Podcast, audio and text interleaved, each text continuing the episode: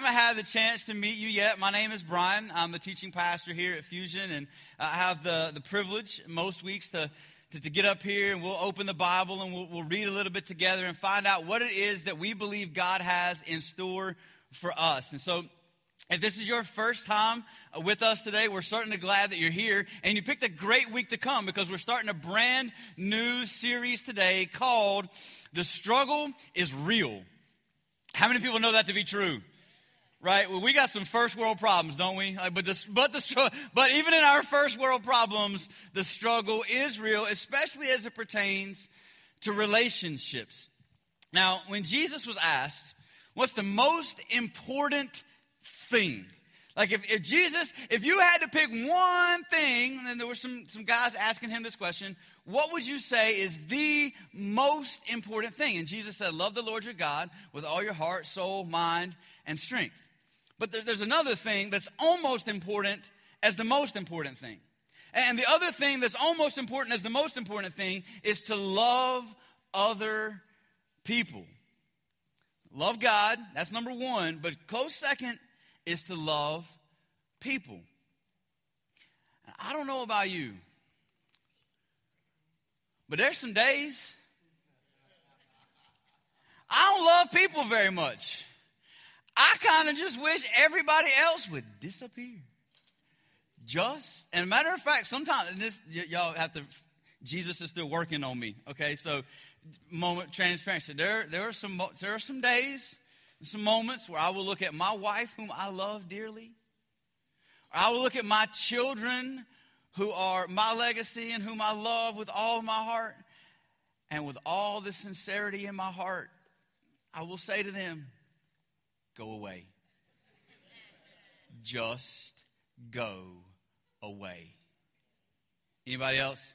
All right, good, just me. So, um, this will be therapy for me then as, as we kind of walk through these scenarios today. But, but that's what this whole series is going to be about. Some of these things that Jesus said, the second most important thing, almost as important as loving God, is to love other people.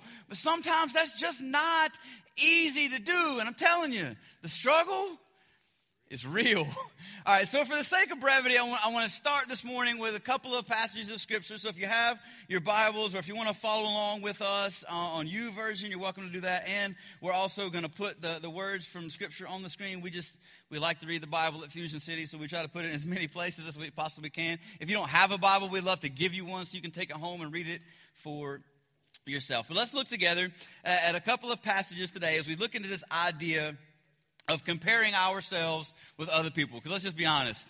Uh, a lot of the times, the reason that the struggle is real is because we're looking at somebody else and they got it better than us, and we struggle with that just a little bit. Hard to like somebody that's got it better than us sometimes. All right, so let's look at that together today. Hebrews chapter 12, let's read verses 1 and 2. It says, Therefore, since we are surrounded by such a huge crowd of witnesses to the life of faith, let us then strip off every weight that slows us down, especially the sin that so easily trips us up. And let us run with endurance the race God has set before us. Come on, that's good news right there. That for each and every one of us, that there is a race that is laid out in front of you, and it's God that has put it there and desires for you to run it. Let's look at verse 2. We do this run our race. We do this by keeping our eyes on Jesus. We're going to come back to that. Keeping our eyes on Jesus, the champion who initiates and perfects our faith. Now, now, real quickly, just keep your finger in Hebrews 2. Actually, you don't even have to keep your finger there. We're going to preach primarily out of this other passage today. But uh, flip over with me to 1 Samuel, 1 Samuel chapter 18. Now, we just finished a series um, before Easter where we kind of beat up on King Saul a little bit and we gave him a break uh, for Easter last week, and we didn't talk about Saul last week, and now we, are going to beat up on Saul again just a little bit today. So look with me, 1 Samuel chapter 18, verses 5 through 9. And it says, Whatever Saul asked David to do, David did it successfully. So Saul made him a commander over the men of war, an appointment that was welcomed by the people and Saul's officers alike. Everybody liked David. When the victorious Israelite army was returning home after David had killed the Philistine. Y'all heard the story, David and Goliath? We'll talk a little bit about it in a minute. Women from all the towns of Israel came out to meet King Saul. They sang and danced for joy with tambourines and cymbals. And this was their song Saul has killed his thousands, and David his ten thousands. And this made Saul very angry. What's this? He said, they credit David with ten thousands and me with only thousands. Next, they'll be making him their king. So from that time, Saul kept a jealous eye on David. Now, now, as we see these two verses in parallel, we read in Hebrews chapter 12 that it says, in order for us to run our race, that, that the race that God has set before us and the things that God has called us to and the things that God desires for our life to accomplish as He ordains it, that the only way we can do that is when we keep our eyes on Jesus, the champion who initiates our faith. And we flip over and we look at Saul, and it says that Saul kept his eye on, not on Jesus, but on David. Now, how many of you know it's really hard to run your race when you're constantly looking at the person beside of you? It's pretty hard to do, isn't it? Speaking of running, quick survey. How many of you would say, I, I like to work out. Show of hands. Just be honest. This church, you can, okay. I like to work out. Awesome. There's some healthy people here this morning. That's good stuff. All right. Now, how many of you uh, otherwise would say, I, I do not enjoy the working out process? Show of hands. All right, good. Now I have identified the people here today that I can preach to. Now, the first, the first group of you who raise your hands and says that you enjoy working out, you are officially dismissed. Like, go, just go. You can leave. As a matter of fact, run home. All right, just, just go. All right. Now, for those of you who don't like to work out, these, these are my people. I, I am theologically opposed to working out. I believe that calories are only the result of the fall of man. Like that's, I believe that it was our first sin where calories entered into scripture. There were no gyms in Genesis. There were no ellipticals in Eden.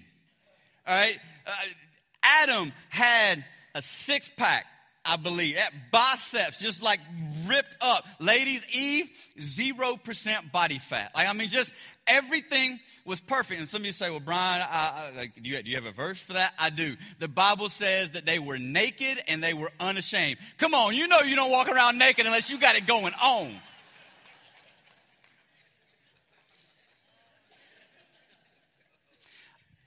And here's what I've learned about working out. Now, I, I, I kind of, there, there, are parts of working out that I like. I like to, I like to lift. Makes you feel manly. I pick up heavy things and I put them down. Like that's, like I feel good about that. Like I, it feels really manly to lift. But how many of you know if you're going to get rid of the gut, you have to engage in this three letter evil word called run. Like you got to do the cardio if you want to lose the weight. I hate that run rhymes with fun. There is nothing in this world fun about running. I hate doing cardio. I can't stand it. I hate it.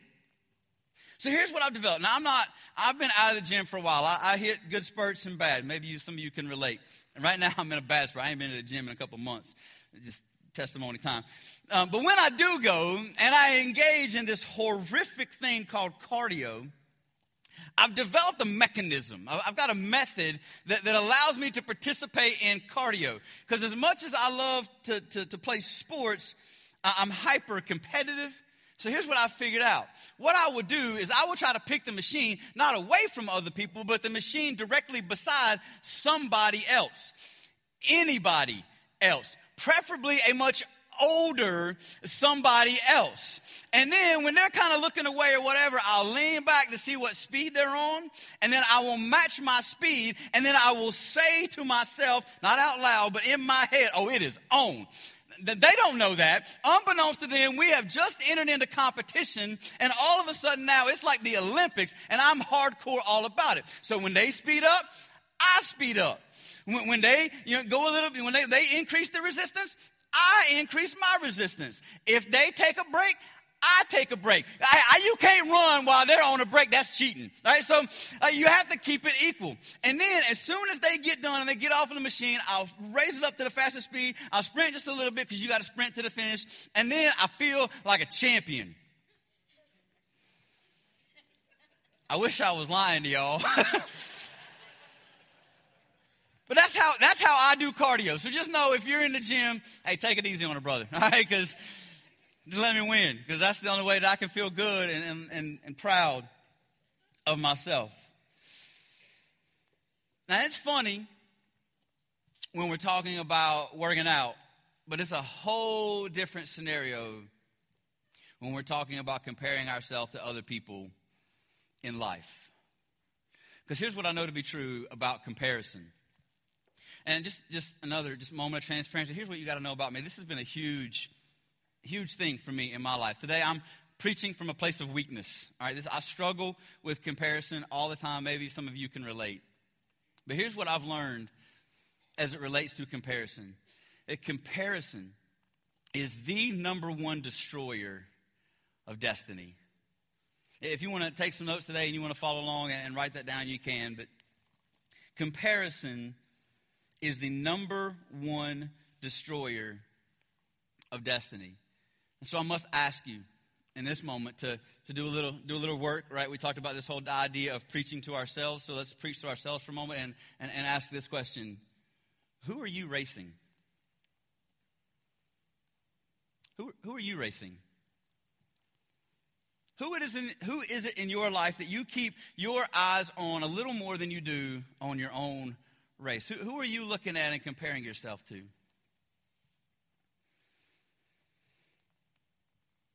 You see, comparison is a lot like poison. As a matter of fact, comparison is exactly what got the devil kicked out of heaven. Do you guys know that? He was created to be an instrument of God, to be used by God, for God, but he began, he became obsessed with, with the, the beauty of God and wanting to be God so much that he couldn't operate in the function for which he was created, and that's exactly what got him expelled from heaven. And now his job is no longer to, to glorify God or to bring glory to God, but to steal, kill, and destroy, the Bible tells us. And he's the chief of comparison. He would love for you to compare yourself because he knows what that's all about. And comparison is, is, is, poisonous. It just it grates. It's like a cancer that just eats away from the inside out. Paul tells us in 2 Corinthians that, that comparison is actually antithetical to wisdom. Look at this 2 Corinthians chapter 10, verse 12. And Paul says, Oh, don't worry. We wouldn't dare say that we are as wonderful as these other men who tell you how important they are. But they are comparing themselves with each other, using themselves as the standard of measurement. How ignorant. Now, Paul says the only reason that you would compare yourself to somebody else is if you're dumb. That, that's stupid. Why, why in the world would you choose that standard by, by, by which to grade yourself or which to compare yourself? Don't, don't compare yourself to other people. That's, that's the wrong standard. That's, that's ineffective. That's not wise. Robert Madu is a pretty well known pastor speaker uh, he said this He said, Comparison will consistently cloud the clarity of God's call on your life. Let me, let me hit you with that again. There's a lot of C's in there. Comparison will consistently cloud the clarity of God's call on your life. If you ever want to be confused about what it is that God has called you to do, start trying to figure out what he's called somebody else to do. And make no mistake about it Christian, Christ follower, believer, Jesus person. There is a call on your life. Now, typically, when we talk about this idea of call, it, it seems to, to sometimes get relegated to to pastors or ministers or church leaders and that kind of thing that, that they're said to be called. But here's the truth for every believer, There is a call on your life, something specific that God wants you to do. And it may not be a ministry career. A career and a calling are two very different things. A career is what you get paid to do, a calling is what you were made to do. And so there is a calling on the life of every believer and a purpose for which God has designed you specifically. And we talked a lot about that in that last series and claiming those divine moments. But here's what you also have to know as it pertains to your calling that God has already given you everything you need to fulfill the calling that He has given specifically to you. There is nothing that you need and don't have to accomplish exactly what it is that God has called you to do. But here's what we get, here's what we're prone to do. We look at all the things that everybody else got and all the benefits that they've got and all the success that they've had and all the blessing or favor, all the things that God has given to them to accomplish their call. And here's what we do. Well, why didn't I get, look what he got. Why didn't I get that? Like, like God, why, why did you give it to him? I mean, if you gave me what you gave to him, then I could accomplish everything you've called him to accomplish, but not what you call me to accomplish. You see the difference?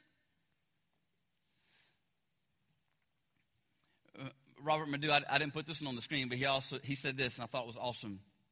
He said, "Stop complaining to the master about the pieces you didn't get, and start praising him that you're a masterpiece." See, God has uniquely and carefully designed each of us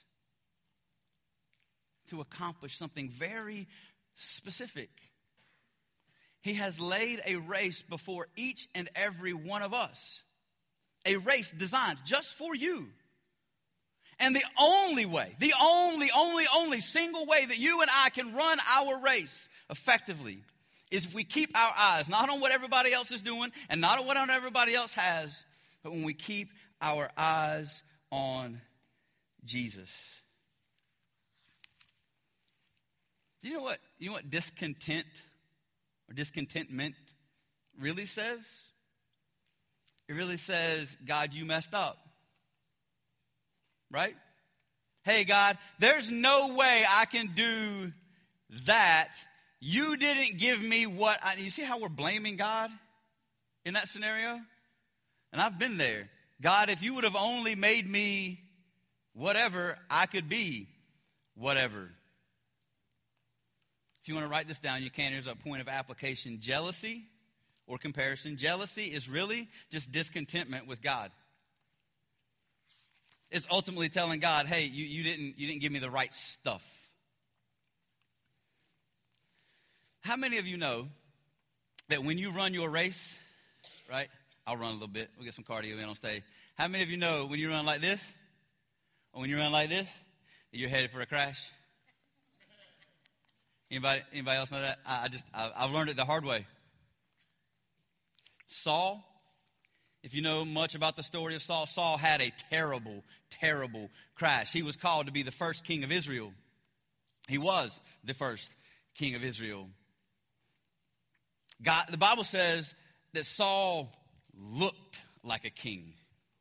Said that he, he, had, he stood ahead and taller than everybody else. The Bible says Saul was good looking. Come on, y'all know, you know you're good looking when the holy word of God says you're good looking. You, if the Bible says you're good looking, can't nobody tell you you're ugly. Saul was strapping. He was the he was like the eye candy for all the ladies. He was he was big time. But what happened to Saul was he became more concerned about his position as king than he did with God's presence in his life. Saul became more concerned with being the king than focusing on the king of kings, the true king. And then meanwhile, we've got this little teenage boy out in the field somewhere and all he's doing is playing his harp and singing love songs to God. Just so obsessed David was with God's presence And one day, David's out in the field watching the sheep, and he gets a text message from his dad. says, Hey, I need you to go down to the battlefield and take your brother some ham and cheese sandwiches. And so David goes down to the battlefield, and he sees all these, the, the whole nation of Israel and their armies shaking in their boots because there's this giant out on the field that's taunting them. And then David walks up, and he's like, Who is this? Who is this uncircumcised Philistine? I love David. He was gangster because that's Christian cussing, right? He's like, Who is this uncircumcised Philistine? What, why ain't somebody knocking this fool out. And they're like, wait, wait, what you, mama said knock him out. I'm going to knock him out. Hey, hey, what do you get? So David said, what do you get for knocking him out? And they say, well, uh, you get to marry the king's daughter, and then you ain't got to pay taxes for the rest of your life. David said, hold my heart, hold on. Like, and then David, five smooth stones and a slingshot, takes on this giant, and you guys know the story right? One stone right between the eyes sinks into his forehead, and you can almost, as you read scripture, you can hear this giant thud of Goliath hitting the ground. All because David had the audacity to stand in the field with this giant taunting the whole army of the nation of Israel. And David looks at him and says, You come at me with sword and spear and javelin, but I come at you in the name of God of Israel's army, and today I'm about to cut off your head. And as the story kind of draws to this conclusion, and we see David, I almost picture him like on the shoulders of the other soldiers. He's being carried off the battlefield, and they're chanting, David, David, he's our man. If he can't do it, and they all got it. Like, and David gets back, and now he's, he's catapulted from this obscure position as a teenager in the field. And now he's got all this notoriety and publicity. Everybody wants to be David. Everybody wants to talk to David. Kids are putting pictures of David on their bedroom walls and asking their parents for David action figures. And like, David's a hero. And it's all the trumpet sounds, and the fat lady is singing, and everything is awesome and great as far as everybody's concerned, except for Saul. Because the fat lady was singing, but Saul didn't like their song. It wasn't a fat lady, it was a group of ladies. And here was their song Saul kills by the thousands, but David by ten thousands. Bible says from that moment on, Saul kept his eye on David.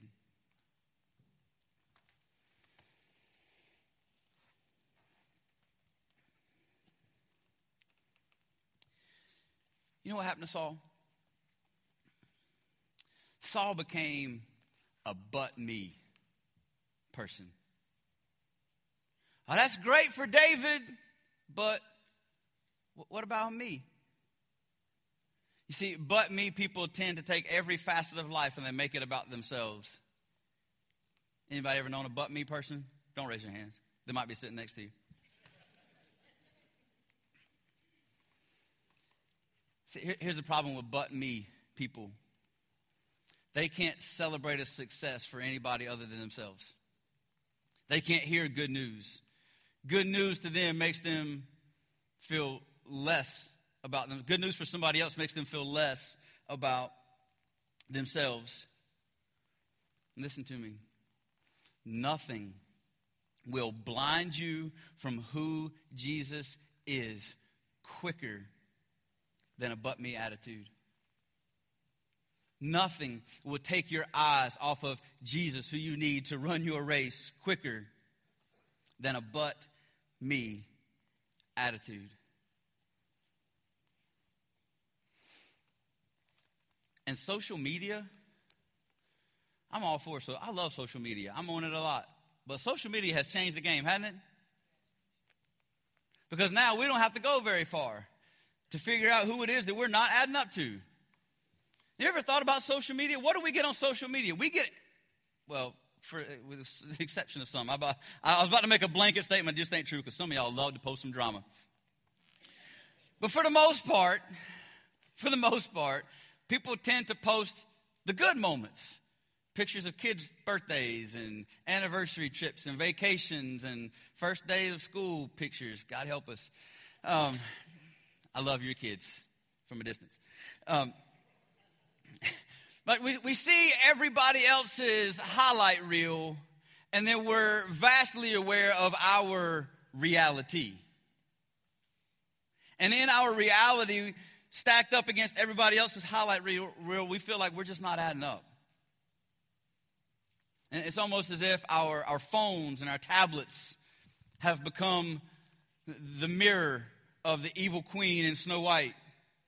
And every day she would look and say, Mirror, mirror on the wall, who's the fairest of them all? Instead, for us today, it's mirror, mirror on Facebook and tell me how my life should look. Mirror, mirror on Instagram and tell me who I really am. And it's so easy for us to get caught up in this trap of comparison. Do you want to know why you feel so intimidated by other people's success? You want to know? I'll tell you. Here's why. Because when all you're listening to is their success, there's no way you can listen to the call of God on your life. Because it's impossible for you and I to run our race with our eyes fixed on Jesus when we're constantly looking to the left and to the right to see where everybody else is. When you're watching them run their race, you're missing the one that God has called you to run. I told you guys at the beginning that this is a. Uh, a message that, that I'll teach today from a, from a point of weakness in my life, and this is so very true. I, I think it's rampant among the ministry of pastors altogether. And we start in ministry and we, we, we, we, plant the church or we take a church and we begin to, to, to serve and to minister. And because we're pastors and a lot of other people don't really understand what it's like to be a pastor, we partner up with other pastors and for the longest time, there were so many, and I've, I've done it myself, like I, just to be honest. Get in a room with other pastors, and I want to make myself look better and make my church look better. And so we'll, we'll, we'll fudge, we call it pastor math. Um, we'll fudge the numbers a little bit. You know, we have 220 people in church. Well, we had about 300. You know, that, that kind of thing, right? It's just guilty. Done it. You know why we do that?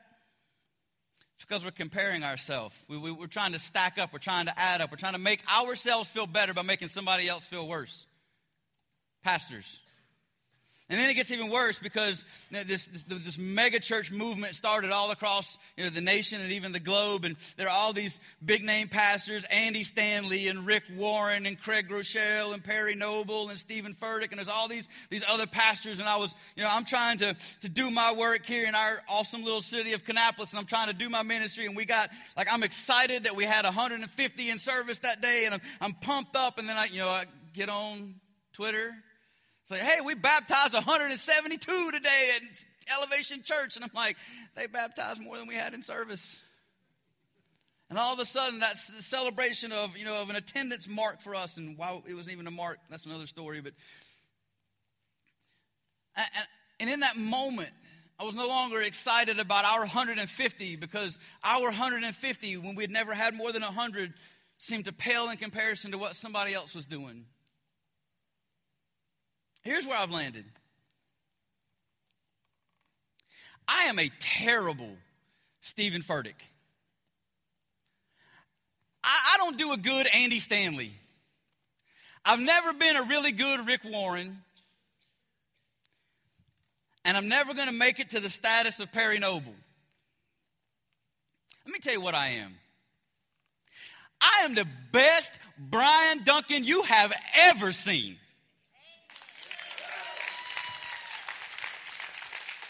And I love Fusion City Church. And I am so, so proud of what God is doing in our midst. It blows me away every single week. And here's what I've learned to do I can celebrate what's going on at Elevation and New Spring and North Point and those other ones. I've lost my train of thought. Whatever. You get it. I can celebrate that, but I can also celebrate what God is doing at Fusion City Church. And I can celebrate what God is doing at Revolution Church and at Mission 217 and at First Pres and at First Baptist and at North Kannapolis Baptist and Midway Method. I can celebrate those things because God doing in their midst what He wants to do in their midst is worth being celebrated. But I will also celebrate and not compare what God is doing in our midst because we are accomplishing what it is that God is calling us to, to the absolute best of our ability. And as long as we stay in step with Him, I'm good. We are the best Fusion City Church in Kannapolis that I'm aware of. And I'm proud of it. I'm proud of you guys. But here's what we got to do. Here's what we got to do. We got to own that. We got to own it. Because it's ours. And it's what God has called us to. We can't ever get caught in the trap of comparing. So here's what I want us to do this week not as a church, but as individuals. I want all of us to find somebody else. And I'm going to I'm to add a, a stipulation can't be your spouse. We know you love them. We hope you love them. But this week, I want you to find somebody else, and I want you to celebrate them. For all the good that they're doing, for all that God is doing in their life, for any growth that you have seen in them. And not just one person, pick a bunch of people. Let's turn social media around this week. Let's stop comparing and start celebrating. Can we do that? We can do that, right? Yeah, we can.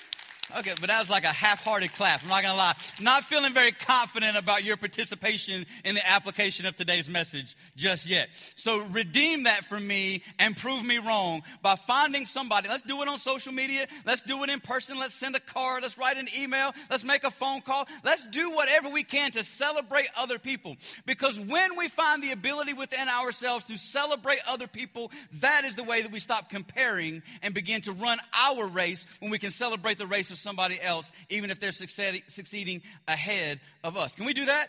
We can do that, right? That's pretty easy. We can do that.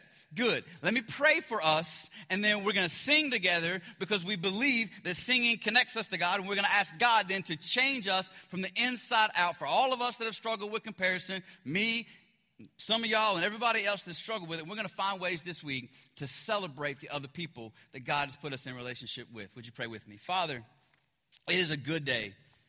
And God, is a day that we should not only celebrate other people, but God, we should celebrate you as well because we believe that in relationship with you, God, we have everything that we need to accomplish the purpose in our life that you have given to us. And God, I know that there are so many times that, that people come into the office or they'll send an email or a phone call, and this is the question I, I don't know what God wants me to do. And we've talked some, and even in this room, God, about some ways that we can discern and determine what it is that you're calling us to and what you desire from us.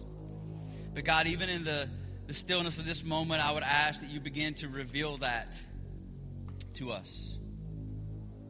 That you'd show us, Father, the purpose for our life that you would reveal, God, this, this calling that you have for us.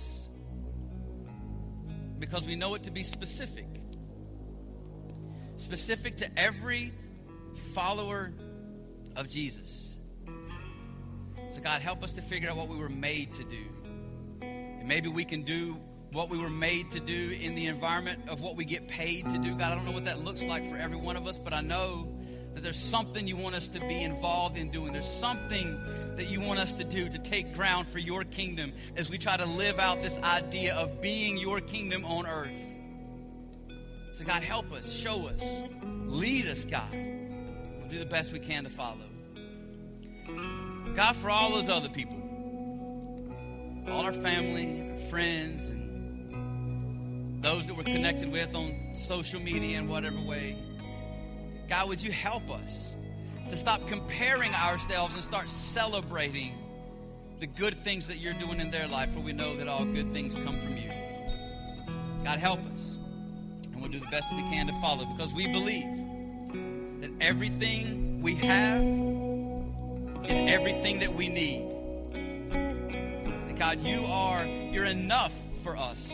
You've given us enough, and you've entrusted to us enough accomplish that which you want to accomplish. And we'll thank you, God, when those things are done. And we'll be careful to give all the glory to you, for you are worthy. We pray it in Christ's name. Amen.